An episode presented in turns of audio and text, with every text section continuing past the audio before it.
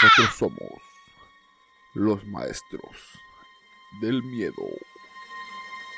Hola, buenas noches. Este relato me lo contó un amigo llamado Juan, ya hace mucho tiempo. Él es de Hidalgo, de una comunidad que se llama Santa Elena. A Juan y a su hermano les gustaba mucho jugar baraja. Un día, Juan fue a jugar a casa de su hermano como de costumbre lo hacía. Siempre terminaban a las dos o tres de la madrugada.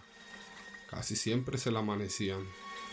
Esa noche estaba lloviendo muy fuerte y ya eran las dos de la madrugada. La tormenta no paraba y Juan ya se quería ir. Esperó una media hora más, en lo que disminuyó un poco el agua, y se fue. Se despidió de su hermano y tomó su rumbo a pie, pues él vivía a unas cuatro cuadras de ahí. Se fue corriendo ya que aún llovía un poco, y las calles estaban vacías, lo que le daba temor.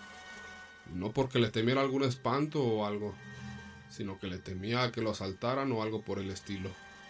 Llegando a la cuadra donde él vivía se detuvo en la esquina, frente a un lote baldío, ya tan solo unos metros de llegar a su casa.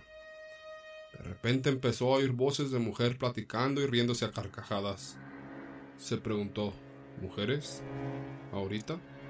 Se escondió detrás de una barda que estaba en la esquina y echó un vistazo, asomándose cuidadosamente para ver qué mujeres eran. Cuando salieron las voces del baldío vio que eran cuatro perras platicando.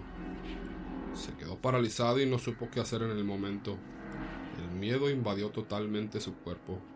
Cuando reaccionó, se echó a correr hasta que llegó a su casa. Abrió la puerta de su zaguán y tomó la escalera para subir. Era una escalera de fierro. La subió corriendo y se oían muy fuertes las pisadas. Debido al escándalo salió su esposa muy asustada también.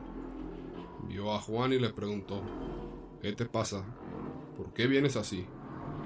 Me vienen jalando, Lucía. No, nadie te viene jalando, Juan. Yo sentí que me venían jalando cuando estaba por la mitad de la escalera. La esposa de Juan cuenta que iba pálido, casi de un color blanco. Juan le empezó a platicar lo que le había pasado, a lo que su mujer le contestó. Eso te pasó por nochero y andar jugando baraja tan noche. Desde ese día dejaron de jugar. Dicen que la baraja es del enemigo y peor si la juegas en las horas de la noche. Distintas historias se cuentan por esos rumbos. Pues mi abuela le decía a mi tío cuando se iban a jugar cubilete a un bar del centro que no llegara tarde, ya que llegaba a dos o tres de la mañana, hasta que una noche llegó pálido y con calentura. Él dijo que había mirado a una mujer de blanco y que entre más se acercaba, más grande se hacía.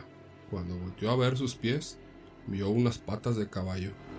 Después cuando levantó su mirada y pudo ver su cara, comenta que estaba horrible, totalmente endemoniada. Desde ese día, también dejó de jugar.